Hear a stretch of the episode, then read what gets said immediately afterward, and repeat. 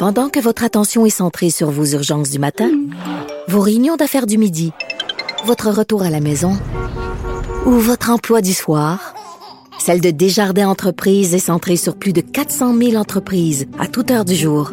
Grâce à notre connaissance des secteurs d'activité et à notre accompagnement spécialisé, nous aidons les entrepreneurs à relever chaque défi pour qu'ils puissent rester centrés sur ce qui compte, le développement de leur entreprise.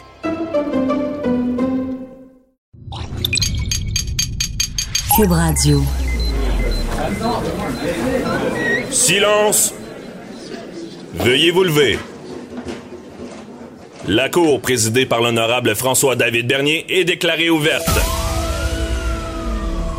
Entrez dans les coulisses de la justice. Écoutez, vous serez pas jugé. Ils appellent à la barre les acteurs de l'actualité. Oui, votre honneur. Avec François-David Bernier. Avec François-David Bernier. Avocat à la barre. Cube Radio. Bonjour, bienvenue à l'émission ce matin. Euh, encore une fois, ben, en entrée d'émission, je vous rappelle qu'il y aura tout à l'heure les, questions du public à 10h30. On veut euh, vous entendre, vous lire, vous écouter. Donc 187 827 2346, c'est pour nous appeler. Euh, ensuite de ça, pour nous écrire, ben, il y a toujours le Facebook de Cube Radio ou encore le courriel studio à commercial Cube Radio, euh, euh, studio à commercial, cube.radio, pardon. Euh, et pour vous, aujourd'hui, ben, dans l'actualité judiciaire, on va faire le tour. une nouvelle qui, qui est en partant marquante. Bon, tous les parents vont, vont, vont, vont se poser des questions sur cette nouvelle. Un bébé de quatre mois meurt écrasé par une voiture à Boucherville. Histoire terrible, en quelques secondes, la vie de certaines personnes ont basculé, des parents en particulier. Bon, euh, toutes mes sympathies aux parents, partant, c'est euh, tragique ce qui est arrivé. Là, je peux même pas m'imaginer. Un bébé de quatre mois qui est mort tard mercredi soir après qu'un automobiliste l'ait heurté en effectuant une manœuvre de recul. Euh, c'est dans le stationnement d'un cinéparc de Boucherville que ça s'est passé.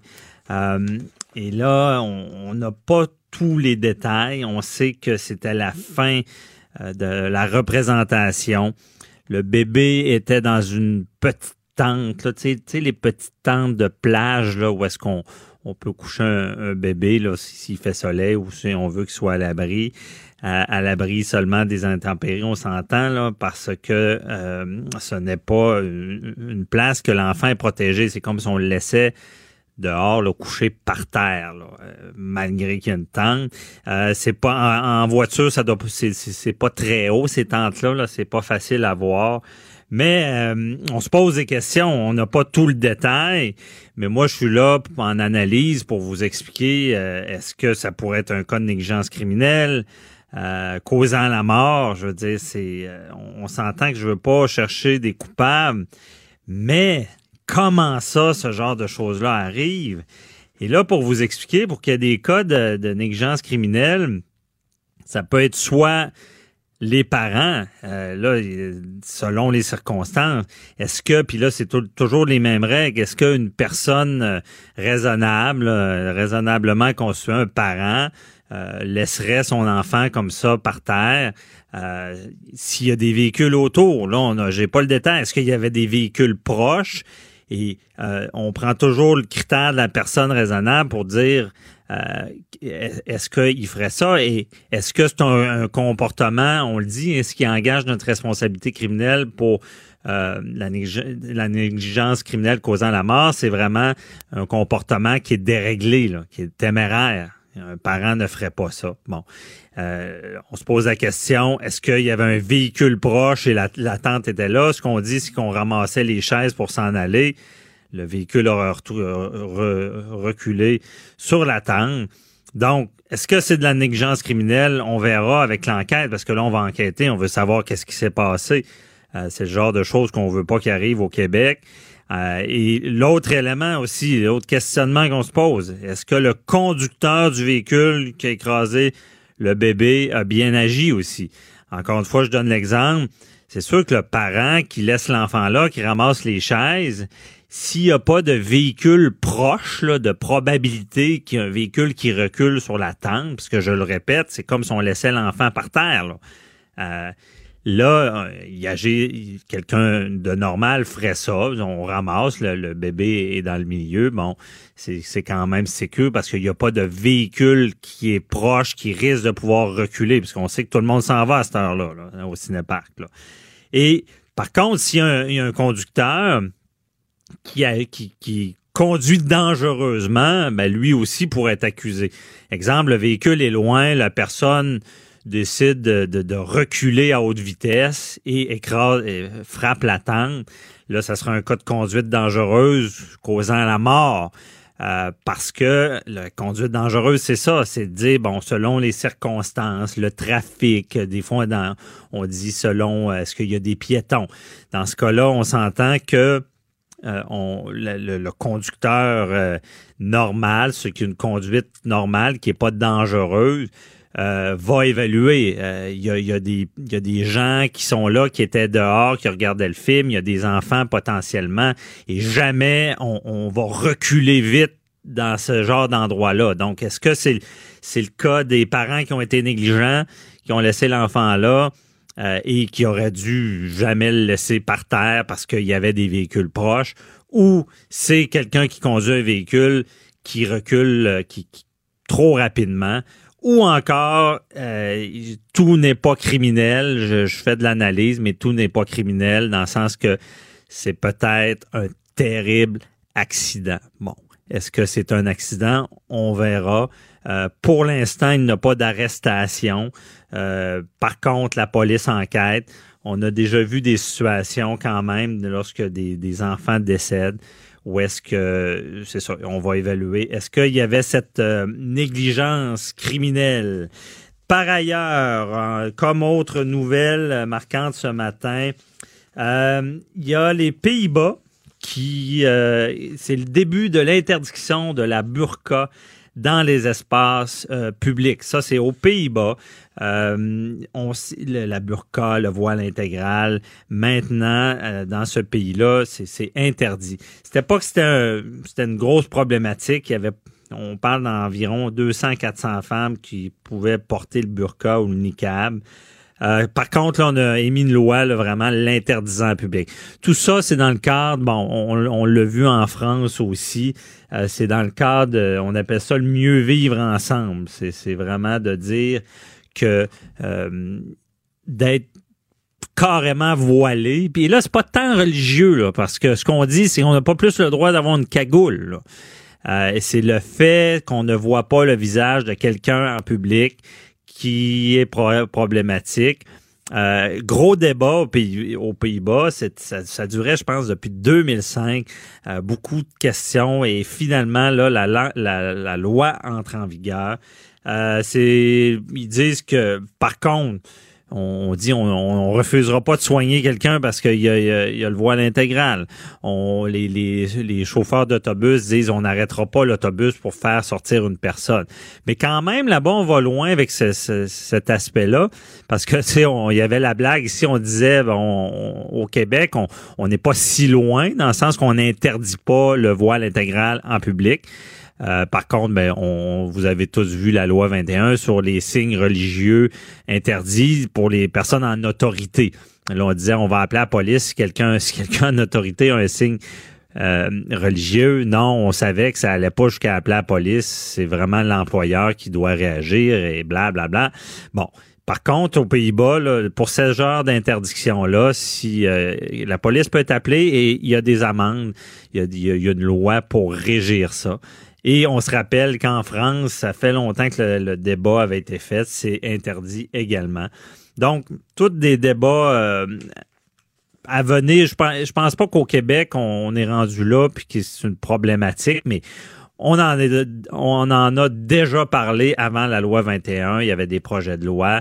Euh, même il y avait la blague de gens qui allaient voter avec des masques là, qui, dénonçaient, disant euh, que, ça n'avait pas d'allure, quelqu'un qu'on on ne voyait pas, que ça le principe, c'est de dire, ben, si, que ce soit religieux ou pas, si on voit pas la personne, est-ce qu'il peut, peut avoir euh, des falsifications d'identité? Est-ce qu'il peut avoir des crimes commis avec ça? Donc, c'est un peu dans ce cadre-là. C'est c'est religieux, mais ça ne l'est pas tant que ça. C'est quand même une logique.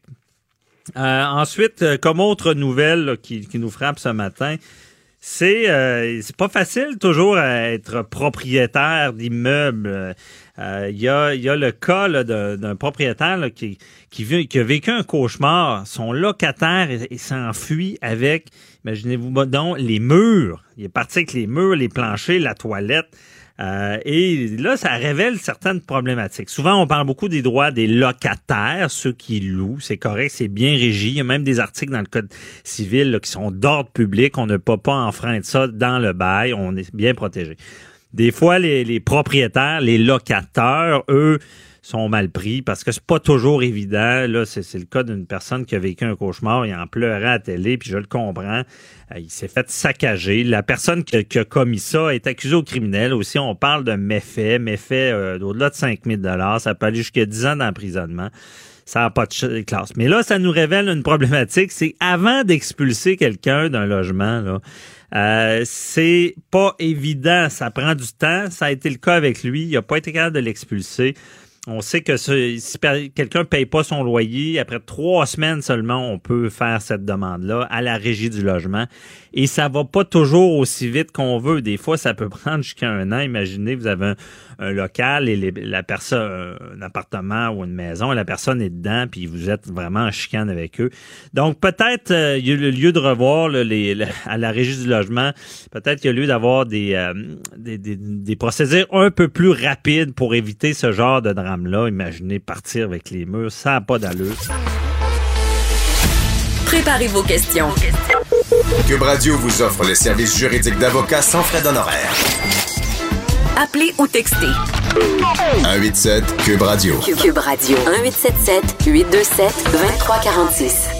Vous vous rappelez du cas de jeunes filles, bon, qui ont fait l'objet d'un mandat d'arrestation pas parce qu'ils ont commis quelque chose de criminel ou de mal, mais parce qu'ils ne voulaient pas témoigner contre, on va l'appeler comme ça, leur agresseur, leur proxénète, leur pimp, appelez ça comme vous voulez, des jeunes filles qui avaient été exploitées sexuellement. Euh, on veut les avoir parce qu'on veut mettre derrière les barreaux le proxénète qui les a utilisés. Par contre, pas facile d'avoir des témoins, euh, des causes pas faciles aussi quand, quand ces témoins-là qui, qui permettraient d'incarcérer quelqu'un qui est hautement euh, problématique, on s'entend, c'est un fléau, là, la traite de personnes, les, jeunes filles qui sont forcées de se prostituer, mais euh, pas capable d'avoir le témoin, il faut, faut émettre un, un mandat d'arrestation pour que les avoir, pour que la cause se poursuive. Et là, euh, ça fait pas des témoignages très euh, intéressants. Si la personne a peur de témoigner parce que elle a peur de représailles dans la rue, elle a peur de ce qui peut se passer. Donc, tu sais, il y a toutes des mesures qu'il faut prendre pour ça. Et je suis avec Maître René Verret, criminaliste, ancien procureur de la Couronne. Bonjour, Maître Verret. Bonjour, Maître Bernier. Merci d'être avec nous. donc, comment on explique, qu'est-ce qu'il faut faire? on est procureur de la couronne et on, est avec des témoins qui veulent pas témoigner dans leur, leur cause. Ben, c'est-à-dire, la première chose qu'il faut faire, bien sûr, c'est d'envoyer des subtenants à ces gens-là. Euh, comme vous le disiez, euh, éventuellement, pour que le juge émette un mandat, il faut prouver qu'effectivement, on a signifié euh, le subtenant à la personne et que la personne ne se présente pas. Alors, pour émettre un mandat, il faut vraiment avoir fait la démonstration du fait qu'on a tenté, qu'on a rejoint la personne, mais que malheureusement, la personne ne répond pas à la demande. OK. Et expliquez à nos auditeurs, on entend ça, subpena, le mot latin. C'est quoi le subpena? Là? Ben, le subpena, c'est tout simplement un document. Alors, on appelle ça un subpena, mais c'est un document qui est remis à la personne, qui lui dit qu'elle doit se présenter à la cour à la journée mentionnée. Alors, c'est un, un ordre, effectivement, de se présenter. La personne n'a pas le choix la personne ne peut pas se décider de ne pas se présenter. Il faut absolument que la personne se présente. Les gens qui reçoivent les subpoenas doivent se présenter. Euh, Mhm. En théorie, le procureur peut demander à ce qu'un mandat soit émis si un témoin ne se présente pas. Parce que de, de, de pas respecter un subpoena, est-ce que c'est un peu comme faire un outrage au tribunal ou? Ben, D'une certaine façon, oui, effectivement, parce que c'est un ordre de la Cour. Hein, on- c'est la Cour qui oblige une personne à se présenter. Donc, la personne qui se présente pas, effectivement, il peut, il peut y avoir des sanctions. Puis, normalement, mais c'est c'est vraiment rare que ça arrive, mais effectivement, le juge peut décerner un mandat. Et dans le cas dont vous parliez, ben, je veux dire, c'est un peu problématique. Et en même temps, il faut comprendre que la poursuite, évidemment, veut faire condamner cette personne-là. Donc, mais pour le faire condamner, ça nous prend des témoins, ça nous prend des gens qui ont qui ont vécu des choses, qui ont des choses importantes à dire. Alors, si Mhm. effectivement les personnes ne se présentent pas, ben, le procureur n'a pas d'autre moyen que de demander au juge d'émettre un mandat pour que la personne se présente. C'est malheureux, c'est triste, mais en même temps, ces gens-là, on les protège aussi, hein, on les encadre aussi, on en prend bien Ouais. Mais si on fait ça, si on demande ultimement au juge d'émettre un mandat, c'est parce qu'on n'a pas le choix. On a besoin de ces gens-là, on a besoin qu'ils viennent pour raconter des choses, puis malheureusement, ces gens-là ne se présentent pas. OK. Mais lorsqu'on émet ce mandat-là, là, c'est, pas des blagues, là. C'est que la police va vraiment aller à l'adresse et les, les, les mettre en état d'arrestation et les, a- les amener de force au palais, là. Absolument. La personne va être détenue, effectivement, va être amenée de force au palais. Alors, euh, la personne ne peut pas se soustraire de- à ça. Là. La personne doit se, va se présenter forcément parce que les policiers vont l'amener, effectivement, en Mhm. détention. Mais Vérin, une fois qu'on on a fait ça, là, je- vous, vous avez, euh, en tant que procureur, vous aviez à rencontrer ce témoin-là qui a été mis en, en état d'arrestation. Comment ça se passe? Ils sont récalcitrants? Sont, ils veulent pas collaborer? ou? Ben, la plupart du temps, oui, ils sont récalcitrants. Moi, je me rappelle aussi, de, dans certains dossiers, effectivement, où c'était des complices, hein, qu'on a signé à des gens qui veulent participer au crème. Euh, ça, arrive aussi, effectivement, que des fois, on assigne des complices. Alors, c'est bien sûr que ces gens sont récalcitrants. Ils veulent pas venir témoigner. Puis, il y a aussi une loi du milieu hein, qui dit qu'effectivement, un complice ne doit pas témoigner contre un autre accusé. Ça se fait pas dans le milieu. C'est une règle, hein, la, la règle Mhm. comme on dit, effectivement, qu'on on n'accepte pas dans le milieu qu'une personne témoigne contre un autre. Alors, des fois, moi, ça m'est arrivé aussi de demander au juge d'émettre des mandats contre des gens, des complices qui étaient appelés à témoigner, mais qui se présentaient pas. OK. Vraiment des complices. Et ça veut dire que la, personne, dans son témoignage, c'est ça, va, va pouvoir inc- incriminer l'autre, a, participé avec lui.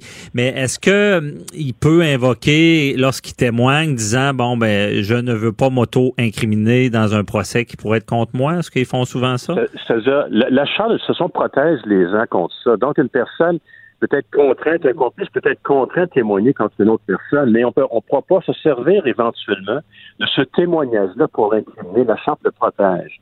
Alors, la personne n'a pas à craindre quoi que ce soit. Ce témoignage-là, effectivement, quand on parle de témoignage qui est forcé, donc on force une personne à témoigner contre une autre, ben, ce témoignage-là, on ne pourra pas s'en servir pour l'incriminer euh, euh, éventuellement. OK. Mais souvent, la réaction, on parle encore des complices, c'est que ces gens-là euh, doivent être, avoir peur des représailles qu'ils subiront par la suite. Est-ce qu'il y a des, des méthodes des- pour les protéger ou pour les Ben, inciter à témoigner? Ça dépend de quel type, effectivement. Il y en a qui s'appellent, qu'on appelle les collaborateurs de justice, effectivement, puis il y en a parfois même qu'on va jusqu'à signer des contrats avec, avec eux. On peut leur donner une nouvelle identité. Ça va très loin parfois aussi, là, quand des gens vraiment craignent pour leur sécurité. Il y a des mesures, effectivement, qui sont là euh, pour protéger ces gens-là. On a besoin de ces gens-là parfois pour témoigner, pour euh, raconter des choses. Alors, il faut donc euh, adopter des, des méthodes dans le but de les protéger pour les euh, justement pour les sécuriser aussi. OK, je comprends. Et euh, là, une fois que vous avez ces témoins-là, qu'on parle des jeunes filles avec le proxénète ou des complices, euh, là, vous les avez devant le juge à la, à la- dans la boîte, comme on dit, euh, vous les interrogez. Et habituellement, on sait, bon, que la règle, quand c'est votre témoin, parce que c'est vous qui, qui faites valoir, bon, euh, votre cause, et habituellement, vous lui posez des questions ouvertes qu'on appelle, vous pouvez pas le contre-interroger. Ouais. Mais là, est-ce que vous pouvez parce qu'ils doivent pas vouloir parler, là. Comment vous faites pour les interroger? Ben, très souvent, ben, la plupart du temps, effectivement, on sait que ces témoins-là ont, ont fait dans le passé une déclaration écrite. Donc, ils ont raconté des choses à la police. Mhm. si c'est le cas, ben, on peut se servir de cette déclaration-là pour les confronter. Effectivement, comme vous dites, quand c'est notre témoin, on ne peut pas le confronter. On, on pose des questions ouvertes, on ne peut pas effectivement les interroger normalement. Mais si le, le témoin a fait dans le passé une déclaration écrite, Puis là, effectivement, la, bon, la, la personne est assise à comparaître, on lui demande de, de témoigner, puis la personne ne raconte pas ce qu'elle avait dit au policier précédemment. Bon, on peut demander au juge la permission de co-interroger le témoin en question de façon à la confronter avec ce qu'elle a dit dans le passé. Et c'est ça qu'on dit qu'on entend ça des fois un témoin hostile puis que là on peut le demander au juge, excusez l'expression, de le brasser un peu, Ouais, même si c'est ben, son témoin? Sans- sans nécessairement recourir, euh, lorsqu'il y a la loi sur la preuve, là, quand on parle de témoin hostile, sans le faire déclarer hostile, on peut tout simplement, effectivement, le co-interroger, puis bon, euh, de façon un peu serrée, un peu comme on le fait, là, un peu lorsque le procureur, euh, procureur de couronne le fait avec l'accusé. Mais là, c'est parce que là, c'est un peu particulier, c'est notre témoin à nous. Mais c'est un témoin à nous qui veut pas témoigner ou qui veut pas raconter des choses ou répéter des choses qu'elle a déjà dites. Alors, dans ce temps-là, la loi nous permet quand même de co-interroger le témoin de façon quand même assez, euh, assez sévère. OK, je comprends. Dans, Ça, dans y a- le il y a but de faire ressortir la vérité. Le but, c'est effectivement de faire ressortir la vérité. Hein. De Ouais, mais c'est- faits, là. C'est ça, c'est toujours le principe. On veut la vérité et on Voilà. veut aider des personnes des fois qui veulent pas aider. C'est un peu être aidé? C'est un peu Ben, ça. c'est pour toutes sortes de, de raisons qu'on peut comprendre. Hein. Quand on parle de ces jeunes filles-là qui ont vécu des choses extrêmement difficiles, ben, je veux dire, ils sont très réticentes, on peut le comprendre, à raconter des choses qu'ils ont vécues, de crainte, vous le disiez, de crainte, de, de représailles de, de la part de ces gens-là. Alors souvent, euh, c'est ce qui les incite à ne pas euh, raconter ou ne pas témoigner comme euh, elles devraient le faire. Mais en même temps, elles sont aussi assistées. Hein. Il y a des policiers qui les encadrent, il y a des travailleurs sociaux souvent aussi qui sont avec eux dans le but, effectivement, de les réconforter. Il y a des gens à Québec, euh, le Bureau d'aide aux victimes criminelles qui est là aussi pour appuyer ces gens-là. Donc, il y a quand même des gens qui sont autour d'eux, qui sont là pour les seconder, pour les aider aussi dans leur témoignage. OK. Bon. Et, et Maître Verret, pour ce qui est de, parce que on va y aller sur les croyances populaires aussi. Souvent, les gens disent, euh, bon, euh, un procès va commencer avec une plainte. Bon, une plainte qui va venir, bon, d'une victime, euh, de la police ou d'un témoin, des choses comme ça. Mais est-ce que c'est vrai qu'il y a des matières, parce que dans, dans certains cas où est-ce qu'il y a- eu plainte d'une victime et qu'elle ne veut plus témoigner, veut, on parle des cas de violence conjugale par exemple, et elle veut que tout arrête. Est-ce que c'est vraiment la, la- le plaignant victime qui a le dernier mot ou c'est plus la, la couronne? là? Ben, c'est-à-dire, c'est la poursuite. Mais encore une fois, il y a aussi des directives hein, qui régissent le travail des procureurs de couronne et la façon dont ils doivent euh, normalement euh, mener ces procès-là. Il faut voir aussi s'il n'y a pas une preuve indépendante euh, qui existe aussi, s'il n'y a pas des photographies, des gens, des témoins qui ont vu des choses. Alors, c'est pas la plaignante qui va décider qu'effectivement les accusations vont tomber. Euh, Parce que vous, bien vous êtes au fait a des fois, il y a des manipulateurs qui manipulent les, dans, dans ce qui est de la violence conjugale. Vous, Absolument. vous êtes au fait que des fois, il y a des gens qui, qui leur disent retire ça, euh, puis ils, ils retombent dans les bras de leur bourreau, là, des fois. Absolument, mais en même temps, le procureur doit quand même être conscient qu'il doit faire la preuve, hors de tout raisonnable, effectivement, de ce qui est reproché à l'accusé. Alors, si la victime, la plaignante, ne veut pas témoigner, ben, il y a une difficulté. Là, à ce moment-là, le, le procureur euh, euh, va être dans une, situation où il sait qu'il ne pourra pas faire condamner la personne. Alors, euh, il faut, les directives le mentionnent aussi clairement, le procureur doit être raisonnablement convaincu de pouvoir étaler la culpabilité de l'accusé. Alors, si Mhm. effectivement on a une plaignante qui, qui ne veut pas témoigner, qui, qui, qui raconte une histoire qui n'est pas du tout ce qu'elle avait raconté précédemment à, à la police, ben on, on a un problème, on a une difficulté là, importante. Alors, il faut Ouais, ben, avec ça.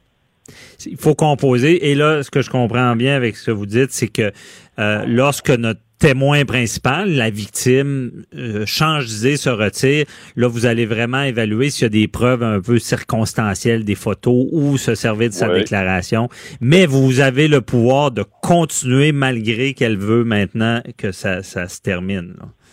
C'est exact. On peut continuer, ou des fois, il peut y avoir aussi des règlements, ça se fait aussi à l'occasion, euh, où l'accusé signe un mandat de paix qu'on appelle. Donc, c'est pas une Mhm. condamnation criminelle, mais ça arrive effectivement, ça, à l'occasion, où effectivement, l'accusé, euh, on, on laisse tomber les accusations parce qu'on est conscient qu'on ne pourra pas en arriver à le faire déclarer coupable, mais Ouais. l'accusé, quand même, c'est un compromis, accepte de signer un mandat de paix pour une durée de 12 mois. Et ben, c'est- Mhm. on peut mettre des conditions aussi dans le mandat de paix, de ne pas Ouais. communiquer avec la victime, de faire ci ou de faire ça. Bon, il peut y avoir quand même euh, des, des Mhm. conditions importantes. Et là, on se trouve dans une situation où finalement, ben, c'est mieux d'avoir ça que, que de voir accusations- euh, tomber tout simplement. Ben oui. D'ailleurs, Maître Verret, vous me donnez une idée, la semaine prochaine, on s'en parlera des mandats de paix parce que je pense qu'il y, a, des, du bénéfice, mais il y a certaines problématiques. Mais euh, je vous réserve déjà, on se parlera des mandats de paix parce que je pense que beaucoup de gens veulent euh, connaître mieux ce sujet. Merci beaucoup, Maître René Verret, de bonne criminaliste. Merci et bonne journée. On se reparle la semaine prochaine. Bye bye. Restez là, on parle avec Patrice Ouellette, gestionnaire de haute performance que vous connaissez, euh, chroniqueur à l'émission, qui est en direct d'Italie. On parle de voyage en famille. À tout de suite.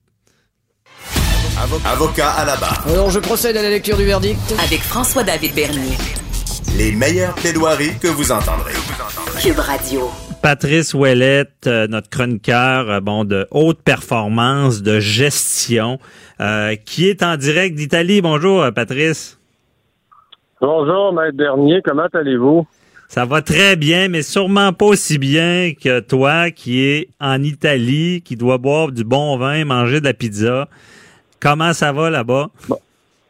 Ah, écoutez, c'est de toute beauté, hein, comme euh, Québécois, comme Canadien, découvrir un peu les pays d'Europe. C'est toujours, euh, surtout pour euh, quand, on parle de famille, amener ses enfants, des jeunes adolescents, comme vous le savez, j'ai trois jeunes adolescents, et puis les faire découvrir la culture européenne, c'est c'est quelque chose de magique. Et comme on est fiers comme parents aussi de pouvoir amener ses enfants ici quand on a passé les huit dernières années à aller dans les Caraïbes, dans le sud, mhm. et qu'on les amène ici, euh, c'est magique comme endroit.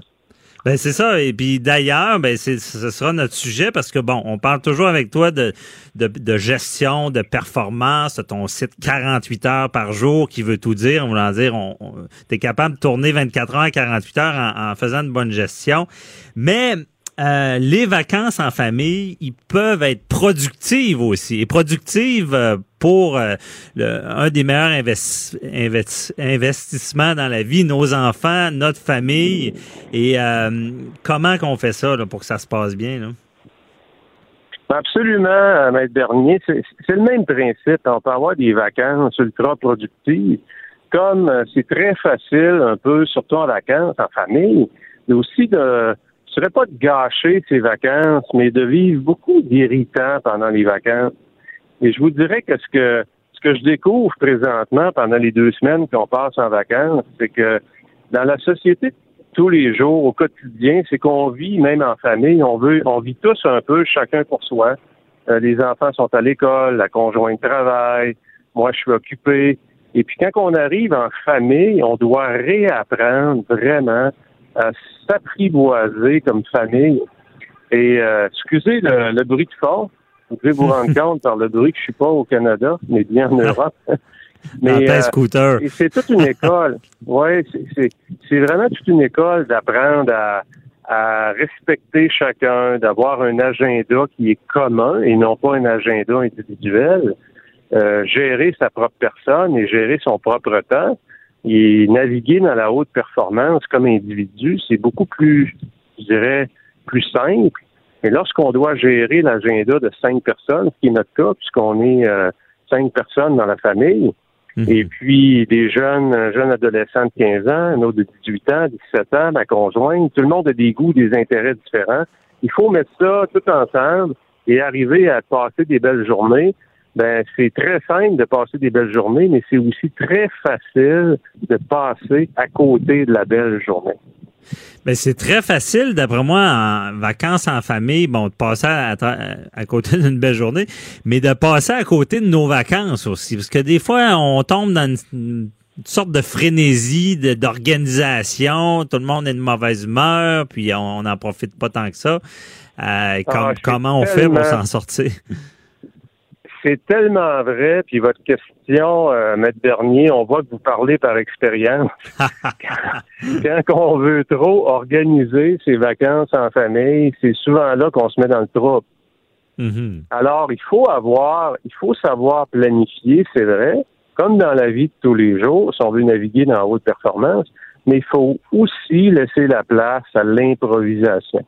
Et c'est là qu'il faut trouver l'équilibre entre les deux. Et c'est pas facile. Donc, ça hmm. prend un peu de patience, ça prend de l'indulgence, ça prend le respect des autres. Et malgré tout ce qu'on dit, ouais, la valeur familiale est importante. Quand on arrive dans le quotidien, on est à Rome, il fait chaud, il fait très chaud, on devient impatient, on a le goût de s'arrêter dans un restaurant, puis les deux enfants, eux autres, ils veulent juste continuer à aller à la plage pendant que ma conjointe veut aller magasiner. C'est dans ces moments-là qu'on peut complètement gâcher ses vacances ou on peut les rendre absolument magiques. Alors, c'est un choix qu'on fait euh, dans chacun des moments. Hein. Oui, mais euh, bon exemple, qu'est-ce qu'on fait dans ce cas-là? Les enfants à la plage, nous, le resto, puis la conjointe à magasiner, euh, on fait des compromis ou? Oui, ben c'est là. Il faut soit faire des compromis, mais faire des compromis, il faut jamais oublier que quand on fait un compromis, on pèse un petit peu sur euh, sa patience. Alors, moi, ce que je suggère aux gens, c'est un peu ce que nous, on a décidé en famille, c'est qu'il y a deux heures pendant la journée qui est libre. Alors, exemple, de deux heures à quatre heures, on a fini de prendre le repas du midi, mais chacun va faire ce qu'il veut faire. Évidemment, nos enfants sont un petit peu plus vieux, c'est des jeunes adultes. Donc, il y en a un qui peut aller à la plage. Moi, je peux rester prendre euh, un apéro un digestif qui est un petit peu plus long parce que j'adore le côté culinaire de chaque pays. Ma mhm. conjointe peut aller magasiner si elle le désire ou encore rester avec moi. Il faut se donner des moments de liberté à l'intérieur des moments de famille. Ah, OK, ouais, j'imagine que ça, ça, ça met un peu euh, plus euh, de lousse, comme on dit en bon québécois. Oui, je euh, dirais la règle. La règle du deux heures trompe pas beaucoup. Si vous vous donnez, écoutez, je vois tellement de familles, maître dernier, qui partent en vacances de famille et puis qui ont une règle que tout le monde doit être ensemble tout le temps. Et malheureusement, c'est probablement une mauvaise approche pour passer des belles vacances parce que tout le monde est en train de faire des compromis en tout temps. Tout le monde se tape sur les nerfs. tout le monde a hâte de revenir à la maison. Mhm. Alors que les vacances ne sont pas pour ça. les vacances sont là pour créer des moments magiques dans la mémoire. Et c'est la grosse différence entre se payer des expériences et se payer des biens personnels. Lorsqu'on mhm. se paye des moments, ça dure une vie. Un bien personnel, ça disparaît rapidement de notre esprit.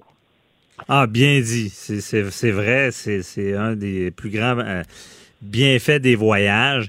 Euh, mais Patrice, justement, bon, on retient la règle du deux heures en gestion, puis je, trouve ça très intéressant. Par contre, ce qui veut dire que le reste du temps, on, accepte les consignes, que ce soit de, part et d'autre. On se fait un horaire. Oui, on, peut se faire un horaire. Puis écoutez, nous, encore là, ça demeure... Euh, sais pas que c'est pas des règles de base, mais nous, il y a une règle de base qui demeure dans notre famille. Le repas du souper en vacances, il est sacré. Ça veut dire mhm. quoi? Ça veut dire que pour ce moment-là, il n'y a aucun compromis. Alors, tout le monde l'accepte dès le départ. Tout le monde sait que pour le souper, on va être en famille. Et savez-vous qu'est-ce qui arrive? Puisque tout le monde a eu son deux heures pendant la journée de liberté, ben, tout le monde a le grand sourire pour le souper plutôt que de vivre un moment de stress. Tout le monde est heureux et c'est ce qu'on appelle les vacances. Oui, vive les vacances. Mais là, euh, Patrice, parce que dans notre émission judiciaire, on pense travail aussi. Je vais ajouter euh, quelque chose qui vient complexifier tout ça qu'est-ce qu'on fait avec notre travail? Bon, la question, là, est-ce qu'on regarde nos courriels? Est-ce qu'on suit ce qui se passe au bureau ou on décroche complètement? Ben, moi, je vais te dire d'entrée de jeu que j'ai peut-être réalisé que de ne pas regarder ce qui se passe au bureau, des fois, je me sens plus stressé que de décrocher. Vous avez tellement raison, Maître Bernier. Puis je vous dirais que dans ma carrière, j'ai passé à travers euh, les deux étapes une mhm. étape où j'étais excessivement occupé. Je m'occupais de 350 employés et j'avais ce besoin-là de complètement couper, complètement là, couper les cordes, envoyer le bateau au large, comme on dit. Et puis aujourd'hui. T'étais pas stressé qu'il ben, arrivait des drames pendant que tu étais déconnecté? Ça, ça te ben, stressait pas euh, durant ton voyage? Non, si l'équipe est bien préparée, on n'arrive pas là du jour au lendemain. On décide pas de couper les amarres du bateau sans savoir comment naviguer. Donc, moi, je dis toujours, si vous décidez de couper les communications de votre équipe, ben c'est parce que vous avez confiance que votre équipe, elle est mature, elle a été bien coachée et elle doit savoir comment gérer les situations d'urgence. D'un autre côté, si votre équipe n'est pas rendue là, ben, vous allez vous créer plus de problèmes que d'autres choses. Donc, Mhm. sachez mesurer votre équipe, elle est rendue où, et surtout, sachez amener votre équipe à ce niveau-là. Et c'est le grand piège des gestionnaires. La plupart des gestionnaires aiment se sentir indispensables. Mhm. Et pour eux, de garder l'équipe un peu dépendante d'eux, ça devient un peu le piège dans lequel il faut pas tomber. Parce qu'on Ok. peut jamais passer des belles vacances. Non, c'est pour ça que je te demande euh, ton aide, un truc. Puis je suis certain que beaucoup de nos auditeurs se, se vivent ça toujours, de dire, bon, je, suis dans le travail, mais là, je veux décrocher. Quand je décroche, je, me demande ce qui se passe, puis je suis aussi stressé que si je regardais. Mais euh, euh, Patrice, il y a, des, certaines personnes, c'est peut-être toi qui m'en as déjà parlé, de dire, est-ce que c'est une bonne idée, par exemple, de dire, bon, je fais mes vacances, mais une demi-heure durant la journée, à telle heure, je vais me permettre d'aller euh, regarder mes courriels ou répondre à certaines choses. Que c'est une bonne idée ou s'il y, a- quelque chose qui se passe, on, va mal vivre le reste des vacances? Écoute, j'aimerais ça, euh, Maître Bernier, pouvoir vous dire que oui, c'est une excellente idée, mais ça dépend toujours où votre équipe est rendue et surtout, vous avez amené votre équipe à quel endroit. Si votre équipe n'est pas suffisamment mature, ben vous mettez votre, euh, votre business en danger. Si par contre, vous voulez faire grandir votre équipe, moi, à un moment donné, je suis arrivé à un moment où avec l'équipe, j'ai dit à l'équipe, qu'est-ce que tu ferais dans cette situation-là? Comment tu penses que moi, Patrice Ouellet, j'agirais? Ben, quand tu Mhm. vas, si tu arrives vis-à-vis d'une situation qui est difficile, demande-toi comment je penserais. Prends la décision. Prends-la, puis lorsque je vais revenir, on va s'asseoir, on va regarder comment ça s'est passé. Et savez-vous qu'est-ce qui arrive? Les gens sont beaucoup plus, ont beaucoup plus de potentiel que ce qu'on s'imagine. Et souvent, le piège du gestionnaire, c'est d'éviter de faire confiance à son équipe, alors qu'il y a plein de gens autour d'eux qui ont beaucoup plus de potentiel qu'on peut s'imaginer et qui attendent juste le moment où le boss va lui dire Vas-y, prends la décision et je vais t'appuyer. Pour se faire valoir. Euh, Puis ça, c'est si on a une équipe. Si nos auditeurs qui n'ont pas d'équipe, y a-tu des trucs, là, de exemple, est-ce que d'avoir un message de, de réponse disant qu'on on va, on sera de retour dans deux semaines, ou de désigner une personne qui, qui va être là pour les urgences, que c'est des bons trucs, ça? Ben, écoutez, ça dépend. Écoutez, c'est, il y a pas, euh, si, si votre business, moi, j'aime pas beaucoup les messages automatisés parce que ça l'annonce aux gens que vous êtes disparu pour deux semaines. Mhm. Alors que si vous êtes un gestionnaire responsable, votre business peut pas fermer deux semaines. Alors, moi, je dis aux gens, mettez pas de message automatique. Prenez vos courriels. Votre, votre réponse de tout à l'heure, notre dernier, était tout à fait à point. De prendre une heure le matin, une heure en fin de journée, passer à travers la boîte des courriels. Vous allez probablement devenir performant. Ça va se faire en 20 minutes plutôt qu'une heure. Puis, les courriels qui nécessitent vraiment une intervention immédiate, vous allez pouvoir y répondre. Savez-vous quoi? Les gens ne sauront même pas que vous êtes parti et vous allez pouvoir gérer les urgences qu'il y a à gérer. Et dans la vraie vie, des urgences, il y en a très peu. Les urgences ouais, sont c'est- souvent créées par, par nous-mêmes. Bon, ben ça, c'est le, le point. Parce que moi, ce que je vois, la peur, c'est de dire, ben, je passe à travers mes courriels, il y a un problème, et là, je me mets à penser à ça pendant deux jours. Je suis pas avec ma famille, puis là, euh, dans le fond, faut, faut philosopher et dire, est-ce que c'est réellement un problème, puis, puis se parler. Là. Ah, c'est tellement, tellement vrai, Maître Bernier, ce que vous dites, parce que souvent, les problèmes qu'on s'imagine sont dans notre esprit. Et dans l'esprit du client, quand on lui parle à notre retour, on se rend compte que finalement, c'était pas un gros problème. Euh, et aussi, il faut toujours faire attention. Hein, le courriel, c'est probablement le- l'outil le moins performant pour nous indiquer comment les gens se sentent. Un courriel, c'est très impersonnel, il n'y a pas d'émotion. Donc, souvent, on interprète en vacances les courriels comme étant beaucoup plus dramatiques qu'ils sont dans la réalité. Ouais. C'est certain que c'est bien dit. Euh, c'est vrai que dans les courriels, des fois, on, sent moins l'émotion. Merci beaucoup, euh, Patrice Ouellette, euh, gestionnaire de haute performance. je vous rappelle que le site 48 heures par jour, où est-ce que tu fais des, chroniques de gestion qui sont très utiles au quotidien. Merci beaucoup. Je te souhaite un, bon voyage, bonne continuation de voyage. Puis on va se reparler la semaine prochaine. Tu vas être au Québec? Absolument, de retour au Québec euh, dès lundi prochain. Bon, ben bonne fin de vacances. On se reparle la semaine prochaine. Bye bye. Excellent, merci. Au revoir. Déclarez-vous solennellement de dire la vérité, toute la vérité et juste la vérité. De 9 à 11. Avocat à la barre. Avec François-David Bernier. François Legault dit non au quota de minorités visibles au CA, des, entreprises publiques évidemment. Euh, dans le fond, Québec veut pas forcer les sociétés d'État à leur accorder plus de place au conseil d'administration. Bon, les minorités visibles, c'est euh, bon, la définition, c'est les minorités visibles correspondent à la définition qu'on trouve dans la loi sur l'équité en matière d'emploi. Il s'agit de personnes autres que les autochtones, ok, euh, qui ne sont pas de race blanche ou qui n'ont pas la peau blanche. Il s'agit de Chinois, de Sud-Asiatiques, de Noirs, de Philippins, euh, de Latino-Américains, d'Asiatiques, du Sud-Est, d'Arabes, d'Asiatiques. On, comprend bien le principe. Et euh, ce qu'on dit, c'est qu'on a pensé à dire ben, il faudrait une représentation adéquate et mettre une sorte de quota, mais on n'ira pas là. Peut comprendre pourquoi. On est avec euh, Maître Jean-Paul Boilly. Bonjour. Oui, bonjour. Et effectivement, là, on, a demandé au gouvernement Legault, est-ce que vous voulez faire quelque chose? Parce qu'on sait qu'au Québec, les minorités visibles, ben, on le dit, ils sont visibles. Hein. Il y en a un million. Alors, c'est pas rien, là. C'est plus de, à peu près 15% de la population qui est considérée comme étant une minorité visible.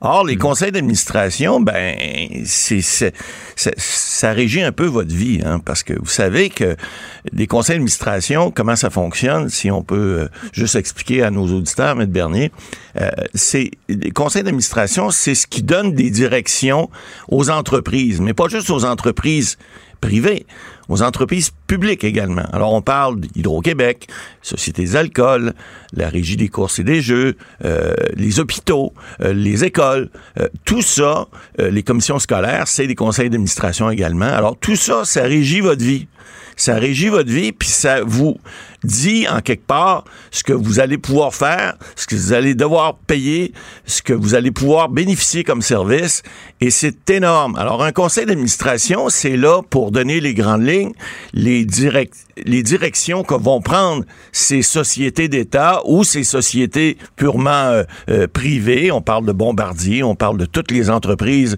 qui se respectent, qui ont des conseils d'administration. Alors, mhm. le problème, c'est que si dans une entreprise, qu'elle soit d'État ou privée, vous n'avez pas la représentation de, des gens qui sont autour. Hein? On va donner l'exemple des cannes à sucre en République dominicaine puis à, Haïti. Euh, les conseils d'administration, généralement, ces places-là, là, euh, il n'y a pas bien ben de locaux là-dedans. Là. Alors, qu'est-ce que ça fait? Ça fait que souvent, ben, ça fait dur autour. Pourquoi? Parce qu'on considère pas les gens autour. C'est moins pire aujourd'hui, mais on a vu qu'il y avait eu beaucoup. Je veux pas revenir au temps de, l'esclavage, mais effectivement, c'est je donne un exemple un peu charrier, passez-moi l'expression, M. Bernier, mais pour expliquer aux gens que si des conseils d'administration dans les conseils d'administration, on n'a pas, par exemple, les, les, les, les, gens qui sont issus de minorités, par exemple, visibles, où on parle aussi, à l'époque, même encore aujourd'hui, surtout dans les entreprises privées, les femmes, les femmes sont sous-représentées. Donc, ça veut dire qu'il y a ça se peut que des fois, les idées des conseils d'administration ne reflètent pas nécessairement les gens qui vivent dans la société autour. OK. Donc, des décisions qui impacteront pas de la bonne manière une minorité qui est quand même, bon, vous parlez d'un million. Là. Ben, écoutez, oui, oui c'est quand même, c'est pas rien, là. Mais on sait qu'au fédéral, il y a un nouveau projet de loi, le C25, là, qui devrait être adopté dans la prochaine session, évidemment, là. S'il y a même le gouvernement, mais peu importe. Euh, et, on prévoit euh, expressément dans ce, nouvel, ce nouveau projet de loi-là de prévoir que les entreprises devront démontrer qu'ils ont également une politique pour euh, mettre dans leur conseil d'administration les gens de minorité visible, les femmes également. Donc, qu'on n'écarte pas en disant, euh, ben non, on considère pas ça, c'est pas grave, c'est pas important. Alors, moi, je pense que ce que le gouvernement Legault devra refaire comme devoir, c'est de dire, ben écoutez, il y a peut-être pas de problème aigu à, ce point-là, mais est-ce que, est-ce que les, les, conseils d'administration, surtout euh, publics, parce que le gouvernement s'occupe d'abord du public, mais également des conseils d'administration privé parce qu'on va le faire au fédéral, puis souvent, quand on le fait au fédéral, ben, une provinciale suit. Qu'est-ce qu'on va faire au fédéral? Ben, on, va, on va adopter ce projet de loi-là, le, C25, qui va venir permettre, euh, c'est-à-dire obliger les entreprises. Ben, c'est ça, obliger. Obliger. permettre. Ben, c'est-à-dire permettre. Euh, oui, c'est vrai que c'est pas permettre, c'est obliger les entreprises. Écoutez, c'est peut-être un vœu pieux, là, entre vous et moi. Vous savez, des fois, une loi, euh, l'application d'une loi, c'est pas toujours évident. Hein? Comment est-ce qu'on va faire pour appliquer une loi en sachant que les entreprises nous disent oh oui, ici on a une politique, on considère les, les, les, gens de minorité visibles, les femmes également,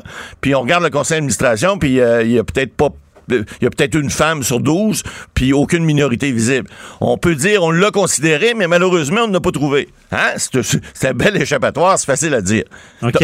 Il faut trouver des solutions. Par contre. Euh, au fédéral, euh, est-ce que on parle même des entreprises privées? Oui, ben, c'est-à-dire qu'on dit qu'on va le mettre dans la loi en disant les entreprises qui ont un conseil d'administration de tant de personnes devront avoir une politique à cet effet. Est-ce qu'ils vont l'appliquer? Mais il faut pas oublier une chose. Au fédéral, le bureau du conseil privé euh, euh publie une statistique qui est quand même là, il faut quand même le reconnaître. On dit qu'il y a 12 des, des gens sur les conseils d'administration d'organismes publics fédéraux, on parle euh, tous les organismes confondus, on parle même des tribunaux à travers ça, mais quand même, on dit qu'il y a 12% qui sont issus des minorités euh, visible. Donc, euh, il faut quand même le reconnaître qu'on a, on a fait un, grand pas de géant à ce niveau-là, au niveau du fédéral. Au niveau des provinces, c'est plus problématique parce qu'il y a bien des endroits que c'est pas euh, bon, on sent pas comme au Québec, on sentait pas le besoin de le faire. Maintenant, il y a des gens qui commencent, il y a une firme indépendante, une OMG là, qui s'appelle Catalysm et qui qui, qui prône ça, qui prône de faire en sorte que les minorités visibles euh, soient représentées euh, euh, par, dans toutes les couches de la population, mais également sur les conseils d'administration. Alors, les provinces, évidemment, sont peut-être pas encore très ouvertes encore à ce, à ce débat-là, mais ça va venir parce que nécessairement, on donnait l'exemple, Georgie tout à l'heure, M. Bernier, mais tu sais, on veut pas être une république de bananes, puis on veut que toutes les, les, les hmm. couches de la population soit représentée. Oui, mais c'est représenté, mais euh, Maître Boily, là, je comprends le droit et le cadre, mais comment, euh, parce que les minorités visibles ont une réalité différente que, que les Canadiens de souche, c'est ça qu'on veut dire? Pas nécessairement. mais comment qu'on définit ça? Pourquoi vraiment on veut ce genre de quota-là? Je comprends, je comprends que bon, les CA prennent des décisions qui vont nous impacter dans notre vie, mais euh, ça veut dire que si on veut des quotas, c'est que ces gens-là ont des réalités différentes de la nôtre. Ben, et c'est pas impossible. Vous savez, des fois, vous avez dans certaines euh, populations, il y a des rites qui peuvent être différents, il y a des façons de faire qui peuvent être différentes. On peut, par exemple, dans certaines euh, organisations, on peut euh, avoir, par exemple, une directive qui va dire telle journée, vous allez être obligé de faire du temps double. Or, pour certaines minorités visibles, peut-être que ces journées-là, ce sont des journées, par exemple, qui pouvaient être des fêtes religieuses, des choses comme ça. Donc, il y, a des réalités qui sont différentes. On est tous, je pense, Canadiens et Québécois, et les minorités, visibles ou non, qui désirent vivre ici, doivent s'adapter à ça, doivent dire, ben écoutez, je suis peut-être d'origine africaine, je viens peut-être de, l'Amérique mm-hmm. du Sud, peu importe, mais aujourd'hui, je suis un résident euh, canadien et québécois, donc je dois euh, m'adapter, m'intégrer à mon, à, mon nouveau milieu de vie. Maintenant, est-ce que ça veut dire que s'intégrer à un nouveau milieu de vie, il faut renoncer à tout ce qu'on a comme, comme, comme, bagage ethnique, comme bagage culturel, comme bagage religieux? Je pense pas. On a parlé beaucoup de la loi 21, la loi sur la laïcité. Bon, il y a certains endroits où, euh, bon, tu peux pas, on a enlevé le crucifix à l'Assemblée nationale. On a dit, hey, il y a des endroits, euh, on va, on va enlever la possibilité que il y a de l'ingérence religieuse, quelle qu'elle soit, qu'elle soit catholique ou autre, musulmane ou n'importe quoi, on n'en veut pas. On dit, on va, on va faire que l'État va être laïque, donc il n'y aura pas d'influence religieuse. Or, c'est pas partout. Il y a des endroits, il y a des entreprises, par exemple, qui vont privilégier, ils vont dire, par exemple, à les gens de confession musulmane, vous avez un petit endroit, on, ça se voit, là, même des entreprises publiques le font, vous avez, vous voulez aller prier entre telle heure et telle heure, bon, vous faites un petit coin, vous, vous organisez là. Alors, ça, là, c'est, ça s'appelle vivre ensemble. Hein. Alors, vivre ensemble, ben, dans des entreprises aussi, puis lorsqu'on regarde les conseils d'administration, puis qu'on voit les conseils d'administration, en tout cas au Québec, Hydro-Québec en partant, là, que c'est le plus gros, euh, qu'il n'y a pas personne des minorités visibles dans tous ces conseils-là, ben, c'est des questions qu'on peut se poser. Ça veut pas dire qu'il faut absolument en avoir, mais est-ce qu'on peut pas se poser la question puis dire, ben, écoutez, est-ce qu'il y a moyen de regarder si on peut faire quelque chose? Hein, c'est un peu comme le, débat qui, qui, fait rage depuis des, nombres d'années, où les femmes se sont battues d'abord pour avoir le droit de vote, après ça pour mettre un peu plus les culottes, même s'ils mettaient à la maison. Mais ce que mhm. je veux dire, c'est que y a, si ces débats-là ne se font pas, ben ça avancera pas. La société se doit d'évoluer. Vous savez, Maître Bernier, ah les, lois s'ajustent en fonction de ce que les, les gens qui vivent en société veulent. On sait souvent, vous l'avez assez dit, les lois souvent sont adoptées après et non avant. On mais, est réactif. Ben oui, c'est ça. On, réagit à quelque chose. Mais là, vous voyez, le fédéral a réagi probablement parce qu'il y a eu des demandes, mais je pense qu'on est plus proactif. Puis au Québec, mhm. ben, le fait que le gouvernement Legault ait annoncé ça, on a vu ça, je pense, en début de semaine, euh, moi, je trouve que c'est pas une bonne façon de, présenter ou de dire voici comment on va évoluer en société. On s'occupera pas des minorités ethniques. Je pense pas que c'est une bonne façon de faire. C'est sûr qu'il y a un bon débat. Mais merci beaucoup, euh, Matt Boily, ça nous éclaire. Puis on restait là tout à l'heure. On, répond aux questions du public à 10h30. À tantôt. Parfait. Avocat à la barre. Alors, je procède à la lecture du verdict. Avec François-David Bernier. Les meilleures plaidoiries que vous entendrez. Cube Radio. On a sorti Jean-François Guérin de ses vacances, qui est avec nous. Bonjour, Jean-François. Maître Bernier, bonjour. Bonjour, désolé. Euh, bon, Jean-François Guérin, que tout le monde connaît, euh, journaliste TVA, euh, présentateur de nouvelles LCN. Merci d'être avec nous. bon, triste anniversaire hier, 31 juillet, euh, la disparition de Cédrica Provencher. Euh, c'est un dossier qui a marqué le Québec pour la disparition des enfants. Et euh, toi, Jean-François, tu as suivi ce dossier-là depuis le début. Oui, ben d'abord à distance, parce qu'au début, je n'étais pas allé sur le terrain à ce moment-là, sur place, parce que j'étais plus sur le terrain. Mais ce dossier-là m'avait toujours intéressé et au départ, euh, on se demandait si c'était juste une petite fille qui n'était pas rentrée à la maison, euh, qui n'avait pas averti ses parents, mais je me rappelle qu'à partir de 8 heures à peu près le lendemain matin, donc le 1er août, là, il y a exactement euh, exactement 12 ans aujourd'hui, lorsque 8 heures, 8 heures et demie a passé, on s'est mis à, se dire que là, c'était beaucoup plus qu'une fugue ou une enfant qui avait oublié d'avertir ses parents et que là, c'était quelque chose de, de, de majeur, quelque chose qui allait se transformer comme on ne le savait pas à ce moment-là, mais probablement la plus grande enquête sur une disparition dans l'histoire du Québec. Oui, c'est ça. Puis à l'époque, est-ce qu'il y avait les, alertes, les alertes Amber? Est-ce que ça existait déjà? J'essaie de me rappeler, mais il me semble que c'était pas actif, en tout cas pas dans la forme qu'on connaît aujourd'hui, là, où tout le monde peut mhm. avoir l'application, euh, euh, ou avec les, médias sociaux, ça circule beaucoup plus vite.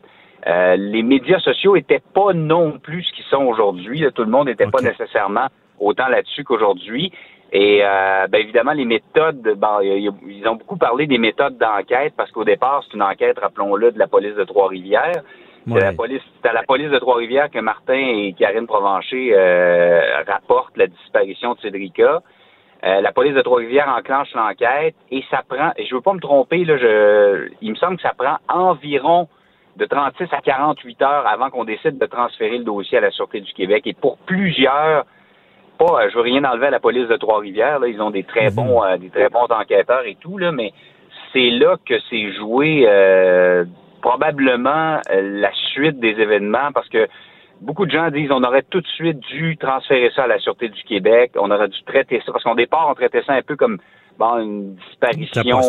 ou, c'est ça, on n'était pas sûr que c'était. Mais quand on a conclu que ça pouvait être un enlèvement. Là, on a transféré ça. Et pour plusieurs, la SQ est arrivée trop tard dans le dossier. On dit que les 48 premières heures dans une enquête sont, euh, sont absolument euh, essentielles. Et là, on les a un peu euh, escamotés. On, on, a eu de la difficulté à se rattraper par la suite et on voit ce que ça a donné aujourd'hui.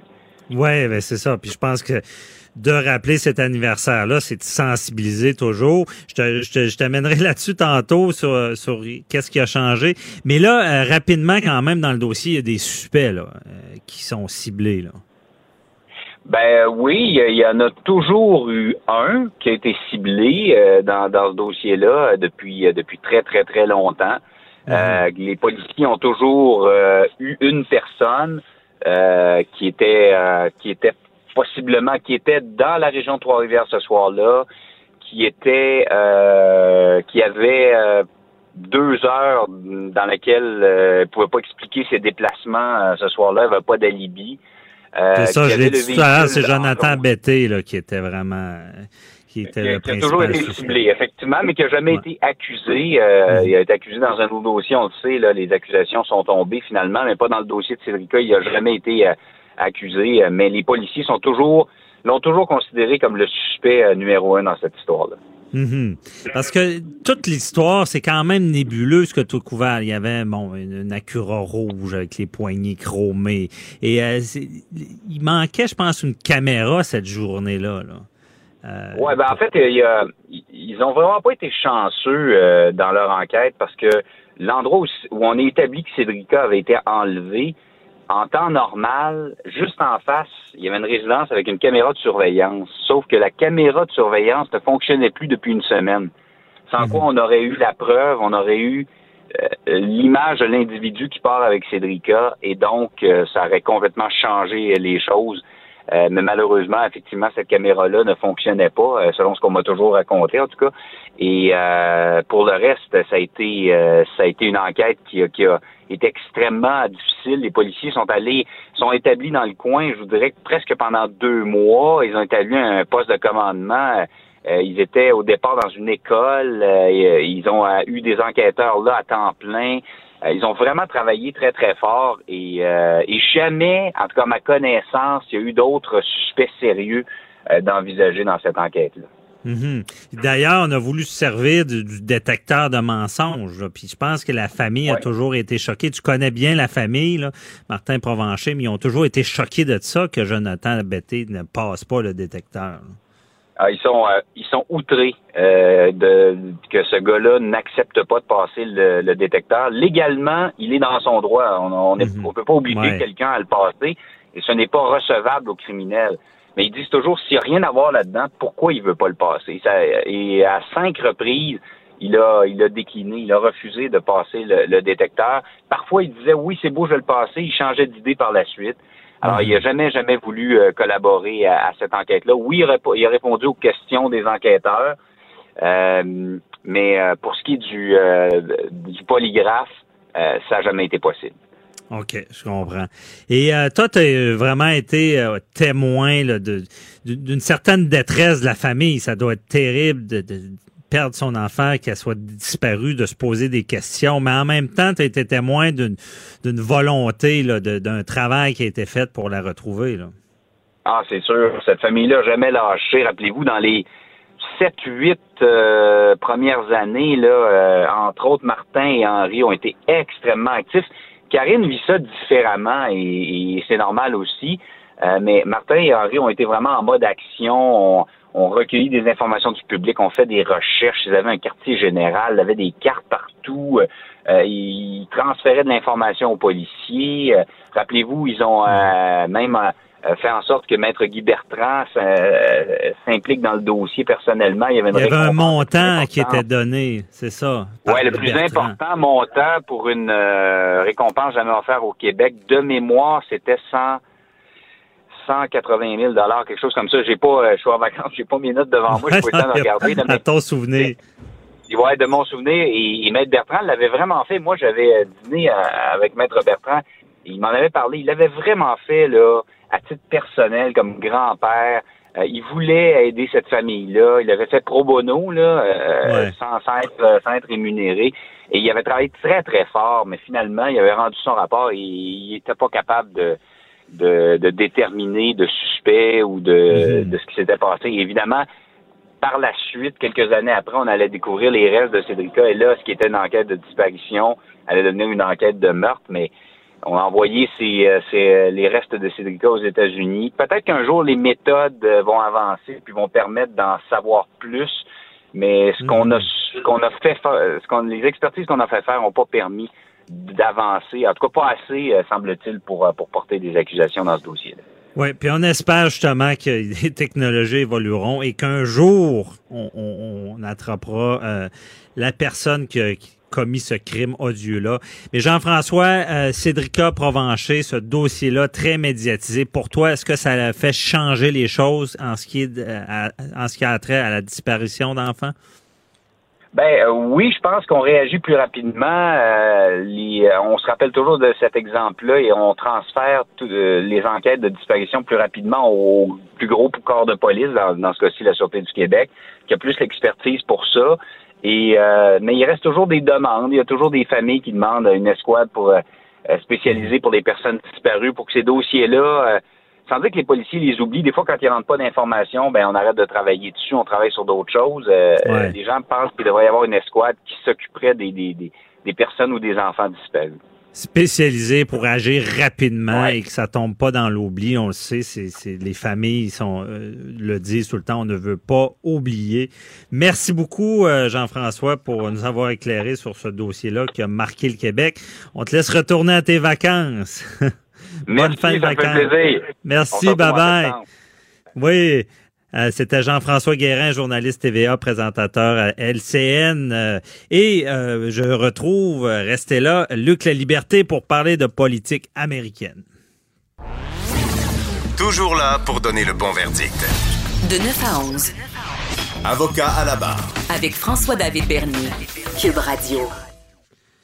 Je suis en studio avec Luc La Liberté, euh, bon, que vous connaissez tous, spécialiste de politique américaine, qui a beaucoup de travail euh, depuis que Trump est au pouvoir. Euh, on veut comprendre. Et le, ben, bonjour Luc. Bonjour François David. Bon, et aujourd'hui, c'est ça, tu voulais nous parler de, je cherche, bon.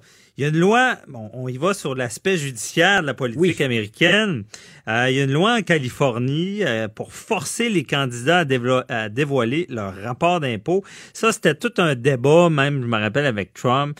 Est-ce qu'on doit forcer les candidats à dévoiler le rapport d'impôt? Puis moi, je comprends mal l'utilité de ça, mais tu pourrais peut-être nous l'expliquer. C'est-à-dire que c'est important, c'est important dans le contexte américain. On ferait peut-être pas ça ici, quoique bien souvent on va surveiller nous aussi nos, nos politiciens, savoir s'il y a des conflits d'intérêts. Euh, et on, on, a pris, c'est une tradition, c'est une habitude. Il y avait rien, c'est pas une prescription de la Constitution américaine de dire vous devez produire vos rapports mhm. d'impôts. Les premiers présidents américains étaient souvent des hommes très riches, voire excessivement riches, l'élite économique de leur époque. Euh, mais avec le temps, ça a pris de l'importance, puis encore plus sous Donald Trump, parce qu'on se dit, c'est le premier président, à part peut-être les premiers dont, j'évoquais le souvenir, le George Washington ou Jefferson, euh, c'est le premier qui est un véritable homme d'affaires, puis d'envergure internationale, c'est-à-dire quelqu'un qui est riche, mais quelqu'un dont les compagnies ont des ramifications un peu partout à l'étranger. Mhm. Donc, c'est important de savoir, y a-t-il possibilité de conflit d'intérêts dans son cas?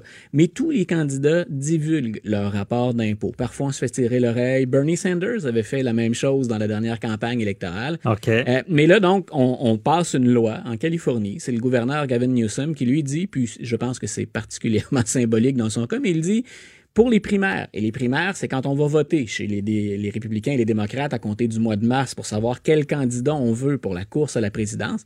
Mais dit dans le calendrier des primaires, nous en Californie, on va exiger que les candidats, pour pouvoir être éligibles en Californie, ben que ces gens-là produisent leur rapport d'impôt.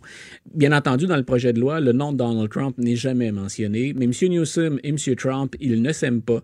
Ils n'ont pas beaucoup d'atomes crochus. Même dans les incendies qui ont ravagé la Californie, on a couvert ça il n'y a pas tellement longtemps. Ouais. Euh, on, on les sentait très, très distants, puis euh, presque incapables même de se serrer la main ou de s'unir face à la catastrophe, à la misère des gens qui étaient touchés.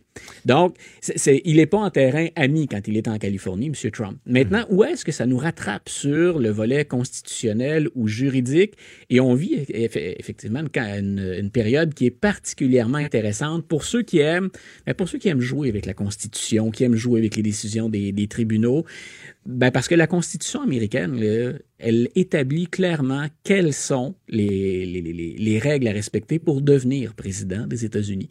Hein, il faut être né aux États-Unis. Ouais. Donc, il faut avoir euh, 35 ans.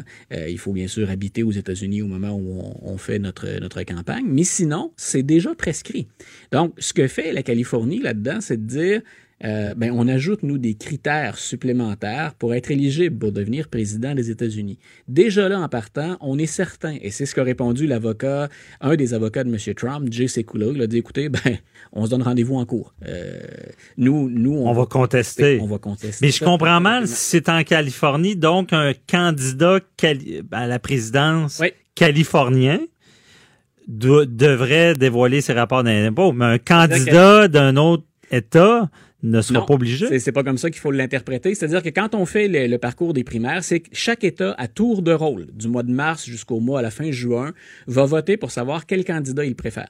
Donc, quand va venir le temps de la Californie de se prononcer, ben, ce qu'on dit, c'est que pour que votre nom soit soumis aux électeurs en Californie, faudra déclarer vos impôts. Pour que vous soyez notre homme, c'est ça. Voilà, sinon, ben, sinon, vous faites, ça vous empêchera pas de gagner, mais vous faites une croix sur les délégués que vous pourriez remporter en Californie. Quand on sait que le nombre de délégués est proportionnel à la population totale d'un État, puis que la Californie, ben, c'est l'État le plus populeux aux États-Unis, c'est gros comme décision. Mais je répète, symbolique. Ça va aller en cours. Parce qu'on va aller en cours. Ben, L'autre, moi, être candidat, ben, je dirais, ben, la Constitution me l'oblige pas. Ce, ce Ben que voilà. tu m'obliges, est une- que tu viens me barrer les jambes La avant réponse, le temps. là. la réponse des Ouais. avocats du président, elle était très évidente. C'est écoutez, c'est- c'est prescrit dans la Constitution. Là où pensait jouer M. Newsom, probablement également, c'est qu'aux États-Unis, c'est particulier, on déteste la centralisation depuis le début de l'histoire américaine. Et on a envoyé, même dans l'organisation d'une élection fédérale, on a envoyé beaucoup de pouvoir dans la Cour des États. Mhm. Par exemple, et nos auditeurs vont peut-être se souvenir qu'aux États-Unis, il y aurait théoriquement 50 façons possibles de voter. Au Canada, quand vient le temps d'aller voter, on va le faire bientôt. Ouais. Donc, euh, quand on va voter, nous, on est dans, dans une urne, puis on a un crayon, puis un bout de papier, puis on met notre X au bon endroit, puis on fait attention pour pas dépasser. Mais tout le monde vote de la même façon, Mhm. de l'Atlantique au Pacifique. Aux États-Unis, il y a un nombre de machines incalculables ou de méthodes différentes pour enregistrer son vote. Donc, est-ce que ça pourrait faire partie de cette décentralisation? Je pense pas. Les règles sont trop précises pour l'élection du président. Mhm. Maintenant, euh, autre chose aussi, M. Trump passera pas en Californie pour les primaires. Donc, ça prendrait un sacré coup, euh, un sacré renversement de situation. M. Trump, il va être le candidat des républicains. Donc, il, il lui suffit de se présenter à la convention l'été prochain pour officialiser le fait qu'il va être le candidat républicain. Donc, dans les faits, ça ne s'appliquera pas. Pour moi, c'est un coup d'épée dans l'eau. L'avantage, symboliquement, on garde le nom de M. Trump dans l'actualité pour de mauvaises raisons. Ouais. On rappelle cette idée-là. On veut comme lancer une idée, de dire on devrait tout- on, on devrait mettre ça de l'avant qu'un candidat, peu importe, Voilà. soit euh, doive Moi, je, euh, je dévoiler doute, ses je doute de l'efficacité, un, de la méthode, puis deux, Ouais. c'est voué à l'échec en partant. C'est condamné, c'est mort au berceau. Ben c'est ça. Puis, puis a- après ça, dans le fond, quand on voit, si on voyait les revenus de Trump, là, on, y do- on y découvre ses actifs, on y découvre ses ramifications internationales. C'est, comme ça qu'on. Ben, là, c'est, et ça, c'est toujours devant un tribunal. hein. On l'oublie tout le temps parce qu'on se dit, ah, finalement, l'affaire Mueller, ça n'a pas encore débouché, puis on n'a pas entamé de procédure de destitution. Ouais. Il y a toujours une cour du district sud de New York qui enquête sur Donald Trump et sur ses affaires personnelles.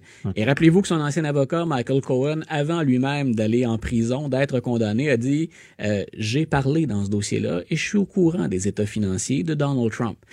M. Trump, il est, et il reste à savoir si c'est condamnable, il a trempé dans toutes sortes d'affaires louches pendant toute sa carrière. Mhm. Ça peut le rattraper. Je peux pas m'avancer, on verra. Mais on enquête toujours là-dessus. Et c'est une des raisons pour lesquelles les fameux rapports d'impôts, M. Trump ne les produit pas.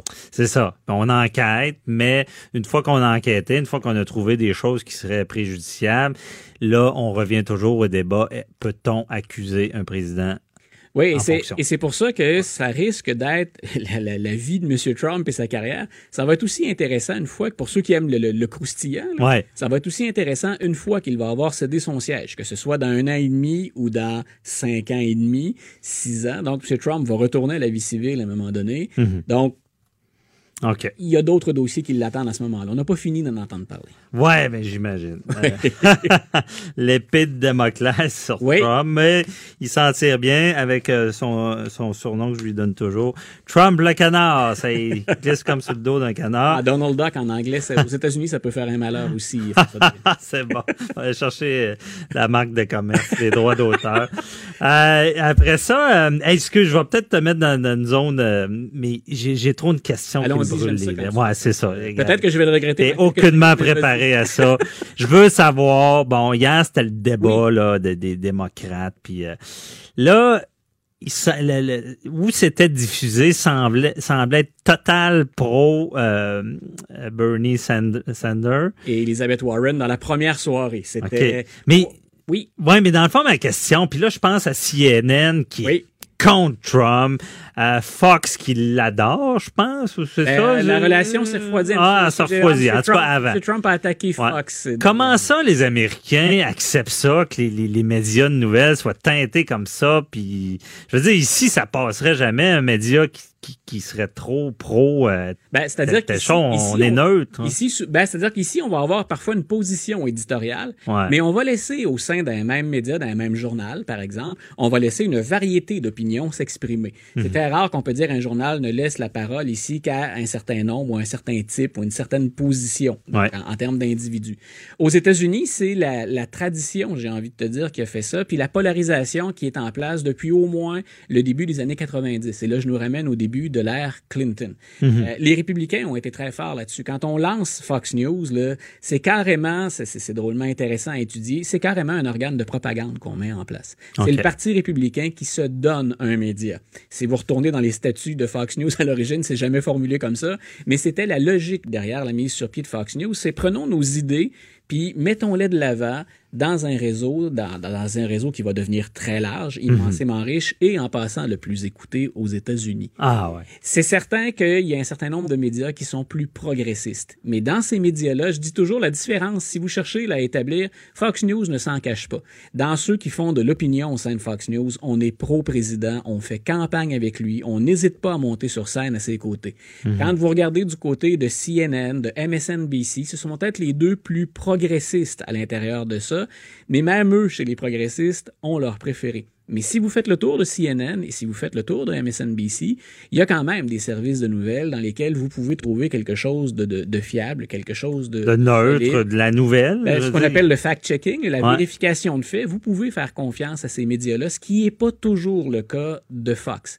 Puis on a de, de grands médias reconnus internationalement, comme le New York Times, le Washington Post, ou si vous les lisez bien, euh, des positions éditoriales qui vont à l'encontre de Donald Trump depuis le début de sa présidence, mais bien souvent aussi des points de vue plus variés. Le Washington Post invite régulièrement des gens à venir faire des, des, euh, des éditoriaux, à venir prendre position, puis c'est pas toujours contre Donald Trump.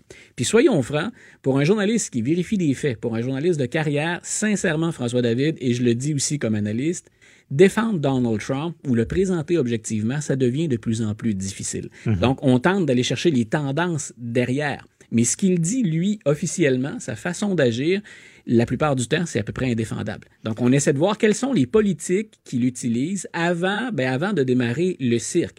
Mais on peut pas dire de Donald Trump quand il intervient sur la question raciale ou quand il intervient sur l'immigration qu'il dit la vérité ou que ses propos sont toujours bien réfléchis Mhm. ou songés, comme on dit. Donc, Non. dans ce salon, on essaie de se rabattre un peu derrière cet écran-là de fumée dont M. Trump se sert pour nous étourdir puis pour occuper tout l'espace médiatique. Puis on essaie de se concentrer sur les idées. Mais ça devient très, très difficile quand on fait de la vérification de faits de dire suivez M. Trump aveuglément. On le fait jamais avec Mhm. les démocrates non plus. Mais hier, moi, une des choses qui m'a intéressé beaucoup dans le débat, c'est fou la préparation et la qualité des individus qui étaient sur la scène hier. Peut-être qu'on votera pas pour eux, peut-être que certains vont être disparus dans quelques semaines parce qu'ils n'auront pas suffisamment levé dans les Mhm. sondages.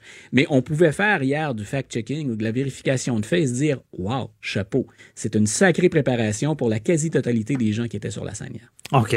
Ah, mais c'est vraiment intéressant, mais je suis, je suis suis tellement surpris de, de voir des médias teintés comme ça. Je pense, je pense vraiment pas que ça, ça On, passerait. on hésite, on hésite moins à Tu embarquer. sais, dans- des fois, je comprends un peu euh, Trump qui dit fake news. Tu sais, je veux dire, s'il y a un canal qui est contre lui, là.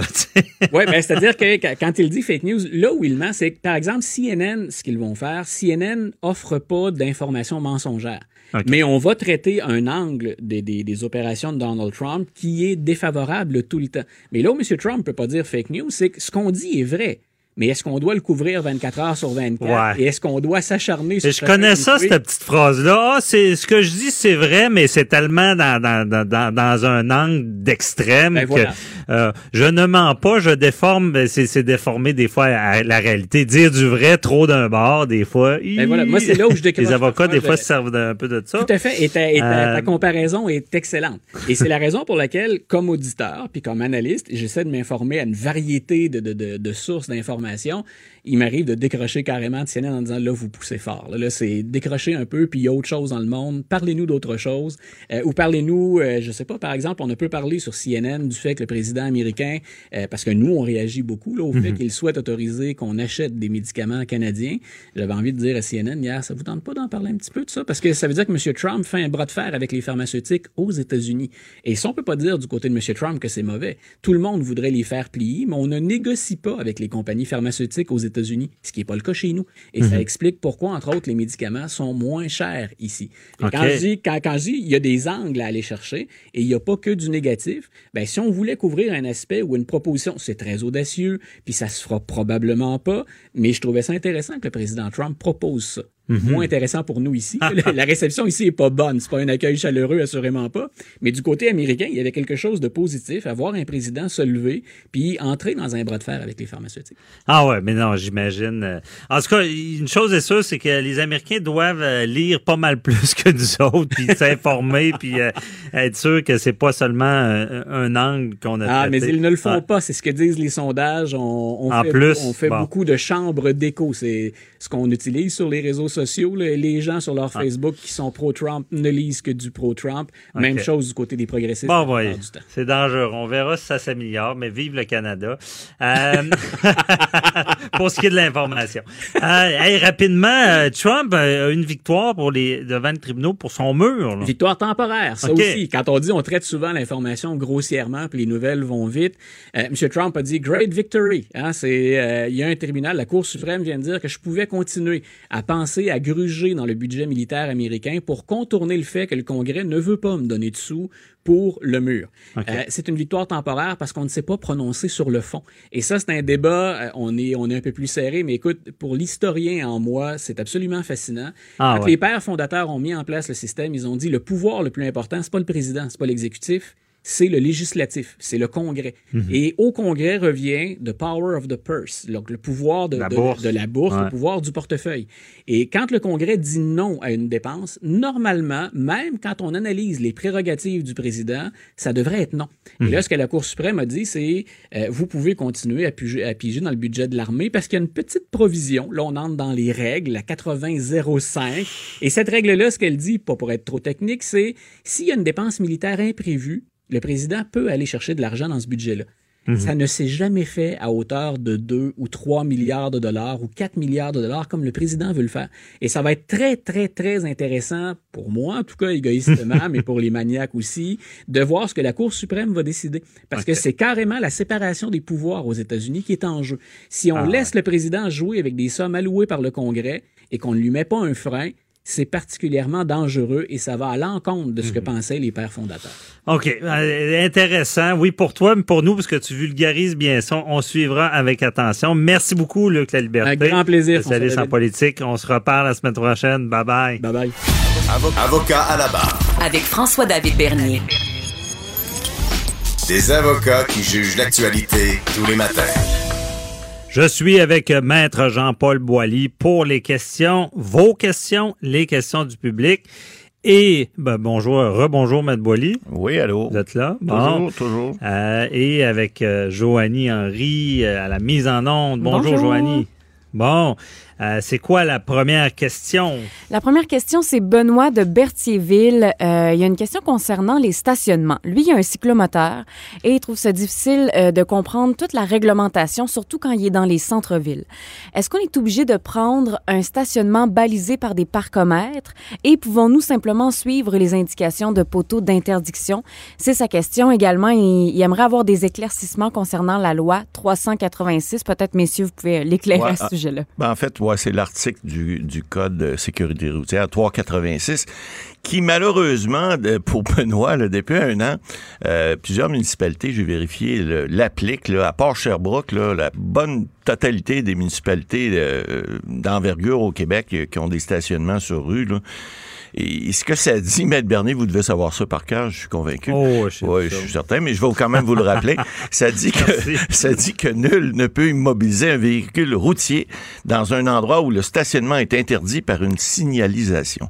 Quel bel article flou dans le code de sécurité routière. Mais ce qui est pas flou, cependant, c'est l'amende qui va avec. Parce que l'amende est passée de 30 à 60 dollars et au- maintenant, c'est de 100 à 200.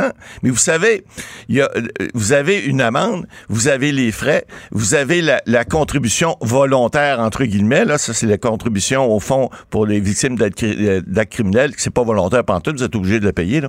Alors, ce qui Ouais. fait que l'étiquette que vous aviez avant, là, si vous stationnez du mauvais côté de la rue ou si vous aviez dans un endroit prohibé qui pouvait être de 43, de 33 à 43 à qua- à 50 dollars, ben il est passé de minimum de ça à 169 dollars. Fait qu'il y en a qui font un méchant step et c'est probablement pourquoi Benoît a posé la question parce que malheureusement sa petite mobilette, sa petite Vespa euh, ou peu importe ce que c'est, il n'y a que les, les, vélos euh, avec euh, les, vélos qui ont une, assistance euh, moteur là, maintenant, on dit les vélos électriques, qui, qui n'ont pas à se soucier parce qu'ils sont pas immatriculés.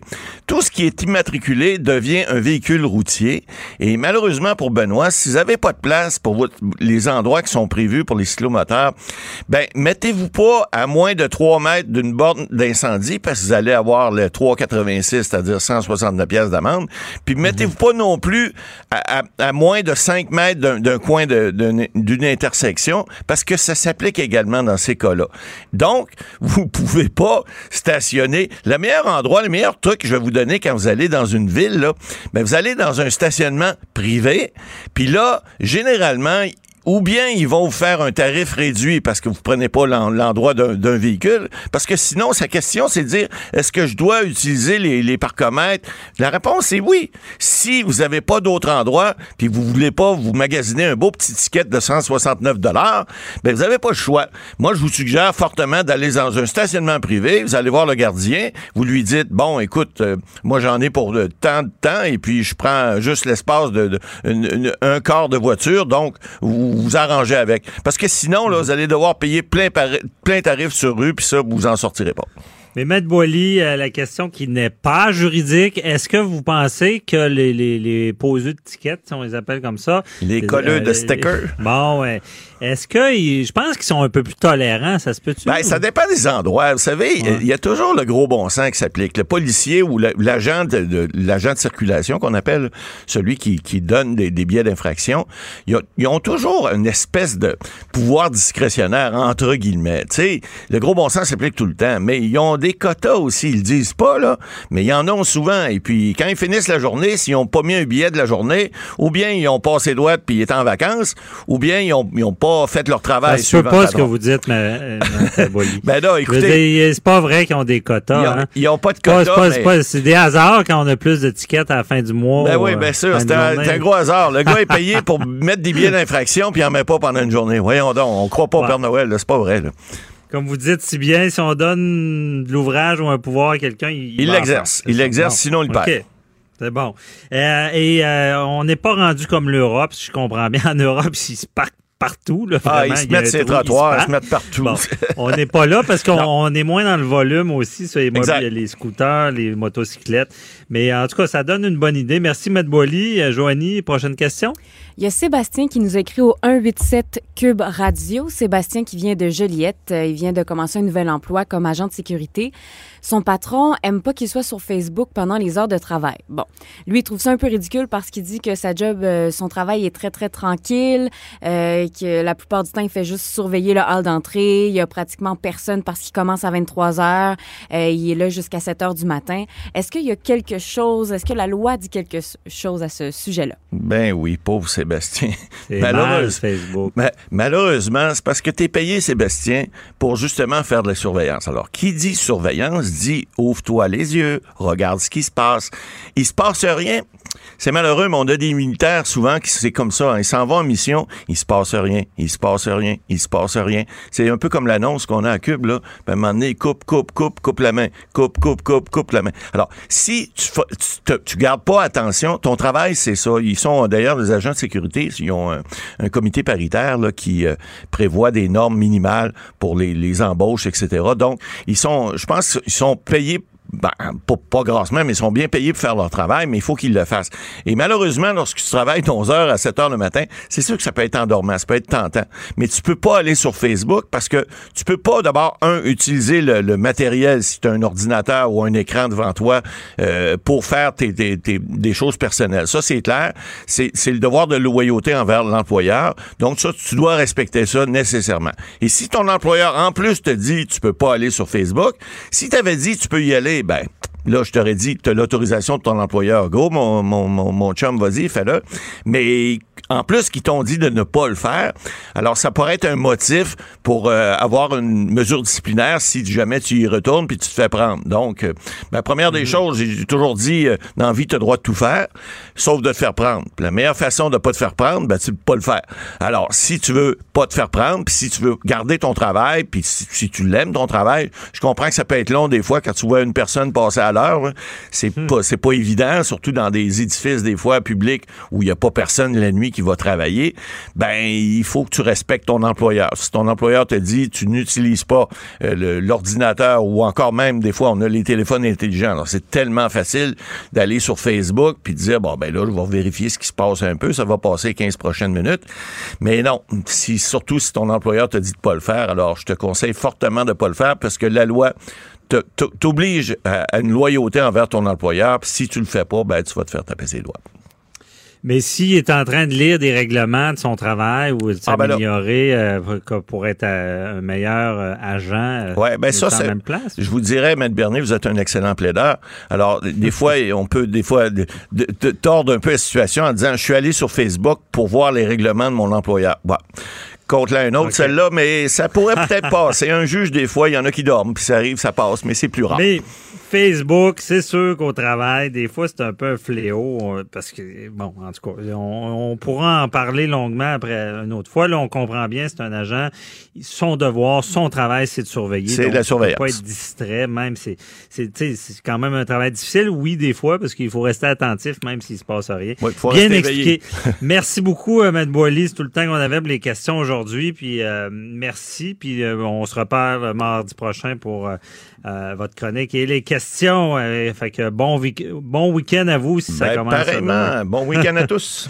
Merci, bye bye. Euh, Restez là, on parle avec euh, Véronique Racine euh, de showbiz et de droit, les, les ceux qui sont dans le trouble, les vedettes qui sont dans le trouble devant les tribunaux. À tout de suite. De 9 à 11, vous écoutez Avocat à la barre. Je suis avec Véronique Racine. Euh, bonjour, Véronique. Bonjour. Euh, donc, aujourd'hui, on est dans le showbiz, mais on est dans le droit aussi. Euh, Il y a des artistes, des gens du show- showbiz qui sont devant les tribunaux en ce moment. Et tu as fait un petit peu une revue de ce qui se passe dans leur dossier. Oui, en effet, parce qu'au cours des dernières années, bon, il y a plusieurs artistes qui ont subi des procès, qui sont allés en cours. Et étant donné qu'on est dans une émission de droit, Oui. avocat à la barre, tu m'as euh, lancé le défi d'ajouter une touche judiciaire aux arts et spectacles. Je vais Mhm. t'avouer que tu me sors un peu de mon confort, mais ça risque de bien aller. Je vais m'appuyer sur toi et tes ouais, on travaille d'équipe. Oui. On va débuter avec Éric Salvaille, euh, qui est ressorti dans l'actualité hier. Euh, en fait, c'est une vidéo qui a été publiée euh, un peu partout sur les réseaux sociaux parce qu'on le voit en train de chanter au karaoké. Ah Et là, ouais. ça a causé plusieurs malaises étant donné là, qu'il est, il est accusé d'agression sexuelle, de harcèlement criminel et de séquestration à l'endroit de Donald Duguay. Euh, on le sait, là, c'est des événements qui se seraient produits en 93 et son enquête préliminaire va débuter très bientôt. C'est dans deux mois là, à peine, soit du 30 septembre au 2 octobre. OK, l'enquête préliminaire débutera pour lui. Euh, et là, cette vidéo-là choquait les gens parce qu'il il était au karaoké. C'est Ben, à peu près les seules nouvelles qu'on en a eues depuis. Là. Euh, ben, c'est parce que là, ben oui, euh, oui et non. Là, on l'avait vu aussi lors d'un spectacle de Lara Fabian au théâtre Saint-Denis. Puis là, l'animateur déchu avait pris plusieurs photos avec le public. Ça, c'est les deux sorties publiques là qui ont été médiatisées. Euh, Parce que là, on sait que le malaise vient du fait qu'il est accusé d'agression Euh, il a été arrêté le 15 janvier 2019. Euh, c'est à la suite d'une plainte de Donald Duguay. On le sait qu'habituellement, le nom des victimes euh, d'agression sexuelle sont pas dévoilés. Ouais. Mais Donald Duguay, il a demandé, lui, l'autorisation au tribunal de pouvoir parler. Il est allé, entre autres, en entrevue du côté de Tout le monde en parle. Mhm. Euh, puis, euh, par la suite, là, évidemment, Éric Salvaille avait dit qu'il se retirait, lui, du monde, euh, du monde public. Là. Il Ouais, ben, une pause ça. professionnelle. Parce qu'il a, il a fait un, Duguay a fait une entrevue aussi avec Jean-François Guérin, je me, je me rappelle bien à TVA. Et oui, euh, des fois c'est la volonté des gens qui euh, qui ont subi, qui auraient subi, parce qu'il faut comprendre qu'il est accusé. Ça veut pas dire que tout ça est avéré encore, euh, et que des fois c'est un peu un baume des victimes de pouvoir parler en public. On l'a vu aussi, euh, Véronique, dans, dans le cas de euh, du, de l'entraîneur, l'ancien entraîneur de ski euh, Bertrand Charret, où est-ce qu'il a trois de ses victimes. Lui, lui, par contre, est reconnu coupable, avait eu 12 ans d'emprisonnement. Trois de ses victimes qui avaient demandé cette levée de l'ordonnance pour pouvoir parler en public. Euh, et euh, des fois, c'est du bon. Et là, dans le cas d'Éric Salvaire, ben, c'est ça. Il y, a, eu beaucoup d'allégations. Euh, au final, on finit avec une accusation qui date d'assez longtemps. Là. À l'époque, je pense que les accusations, c'était des a- attentats à la pudeur. Et, en tout cas, dans, dans son cas, on verra. Mais c'est toujours le débat à savoir, bon, si... euh, si quelqu'un qui est dans l'espace public, une fois qu'il est accusé ou il y a des allégations, si elle est obligée de se retirer, mais dans ce cas-là, on, on sent que c'était vraiment nécessaire, vu l'ampleur de la chose. Puis il faut pas oublier aussi que le retour en ondes d'Éric Salvaille dépend beaucoup de la volonté d'un diffuseur et surtout des, annonceurs. Euh, Est-ce Mhm. que les gens prendraient le risque de s'associer à lui? Ben, de nos jours, non, c'est ça. Mais moi, le, le- le- le- la petite voix, le juriste en moi, ça, je pardonne rien. Puis si c'est arrivé, euh, je suis pro-victime. Mais quand même, j'en profite pour dire que des fois, faut, faut être prudent. Le- le- Là, l'ampleur est tellement grande. Souvent, on se dit, ben, c'est sûr qu'il l'a fait parce qu'il y a tellement de gens qui disent de quoi. Mais il reste quand même qu'il y a une présomption d'innocence. Et de nos jours, avec euh, l'information qui circule si vite, avec les médias, c'est sûr qu'elle n'existe plus vraiment, la présomption d'innocence. C'est au cours du procès qu'on va pouvoir faire Ouais. la lumière sur toutes les ça, allégations. à savoir si vraiment tout ça est véridique, on verra. Mais c'est 12 personnes hein, qui avaient porté ben, plainte. c'est ça. C'est plus il y a un nombre élevé, plus souvent bon, on va le croire.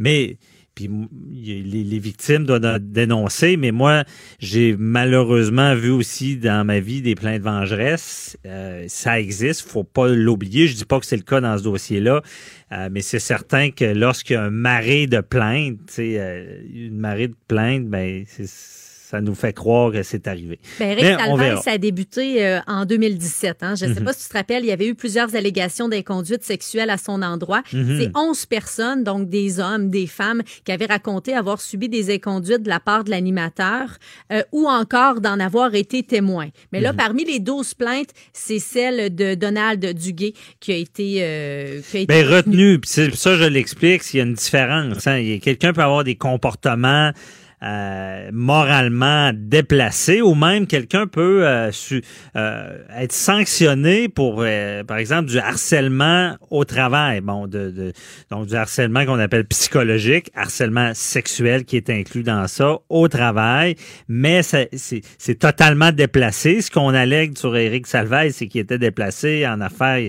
Il aurait déjà sorti son, son pénis dans une une, une rencontre ou quoi que ce soit, ça peut être moralement déplacé, mais là, la, la- c'est il faut que le, procureur de la couronne soit euh, certain euh, qu'il qu'il aura des chances de succès devant un tribunal. Et on se rappelle, quand c'est criminel, c'est pas le même fardeau de preuve. Hein. On appelle ça le hors de tout doute raisonnable. Donc euh, ça prend une preuve euh, bien étayée, puis une victime vraiment qu'on on est capable de, de faire valoir qu'il y a eu la ligne a été franchie du criminel et qu'il a commis un acte criminel. Bon, c'est fait le tour de Salvaille. Euh, tu d'autres vedettes qui sont dans le trouble devant les tribunaux? Ben, euh, L'hiver 2015, euh, c'est la vie de Joël Legendre hein, qui avait basculé. Euh, on avait appris que l'animateur et le comédien avaient reçu une contravention pour avoir commis un acte indécent devant un policier dans Mhm. un parc de Longueuil. Puis, euh, il avait payé, lui, son amende de 438 dollars. Puis, il avait été interrogé par euh, le Journal de Québec, le Journal de Montréal. Puis, il avait soutenu à cette époque-là qu'il s'agissait juste, qu'il ben, en fait, qu'il s'agissait pas du tout euh, d'un geste de nature sexuelle. OK. Puis c'est ça. Puis lui, finalement, il est revenu dans les médias. Il s'est... Moi, c'est sûr avoir été... Je veux pas donner de privilège avec une personnalité connue, mais on est quand même allé dans sa vie personnelle. Euh, peu importe ses comportements, mais c'était pas criminel, on s'entend bien. Et il y a eu une contravention. Moi, c'est sûr qu'avoir été le policier, je veux pas favoriser personne, mais des fois... je- J'en parle du bûcher public et dans ce cas-là, lui, il avait vraiment été jugé euh, sur la place publique, tout ça, mais il a Mais fini par semble-t-il s'en que c'est pas le policier hein, qui a euh, parlé euh, du côté des médias, c'est sans doute en faisant. Non, mais il a donné le ticket. Je veux pas favoriser, mais il savait très bien qu'en donnant une contravention à cette personne-là, parce qu'ils ont, ils ont cette discrétion-là, les policiers. Mais en même temps, pourquoi l'épargner? Parce que c'est une personne publique? Oui, mais parce que la conséquence sur sa vie, c'était clairement beaucoup plus grave que n'importe qui. Moi, je suis pour euh, le droit, oui, mais avant tout, la logique puis le gros bon sens. Puis des fois, avec cette latitude-là, le policier savait très bien que l'impact serait beaucoup plus grand, la punition serait, euh, d'après moi, démesurée. Je suis d'accord mais avec là, toi, c'est un mais autre le débat. geste reste le Oui, même. c'est ça. Il y en a qui vont dire, ah, tu favorises. Non, mais des fois, parce que dans la logique, la punition pour lui allait être très grande et il l'a vécu familialement. Il y a des enfants, tout. Moi, désolé, j'aurais été pour qu'il n'ait pas le ticket puis ça sorte pas, c'est sa vie privée puis qu'il n'avait pas commis d'acte criminel puis ça n'aurait pas dû euh, faire le tour. Mais heureusement, je suis content, il s'est relevé et on peut voir qu'il y a encore euh, une sorte de présomption d'innocence. Merci beaucoup, euh, Véronique Racine. Désolé, on a manqué de temps un peu, mais on va revenir euh, euh, d'autres journées pour parler des, des- des artistes devant les tribunaux. Bonne journée, Véronique. bye. bye. Cube Radio.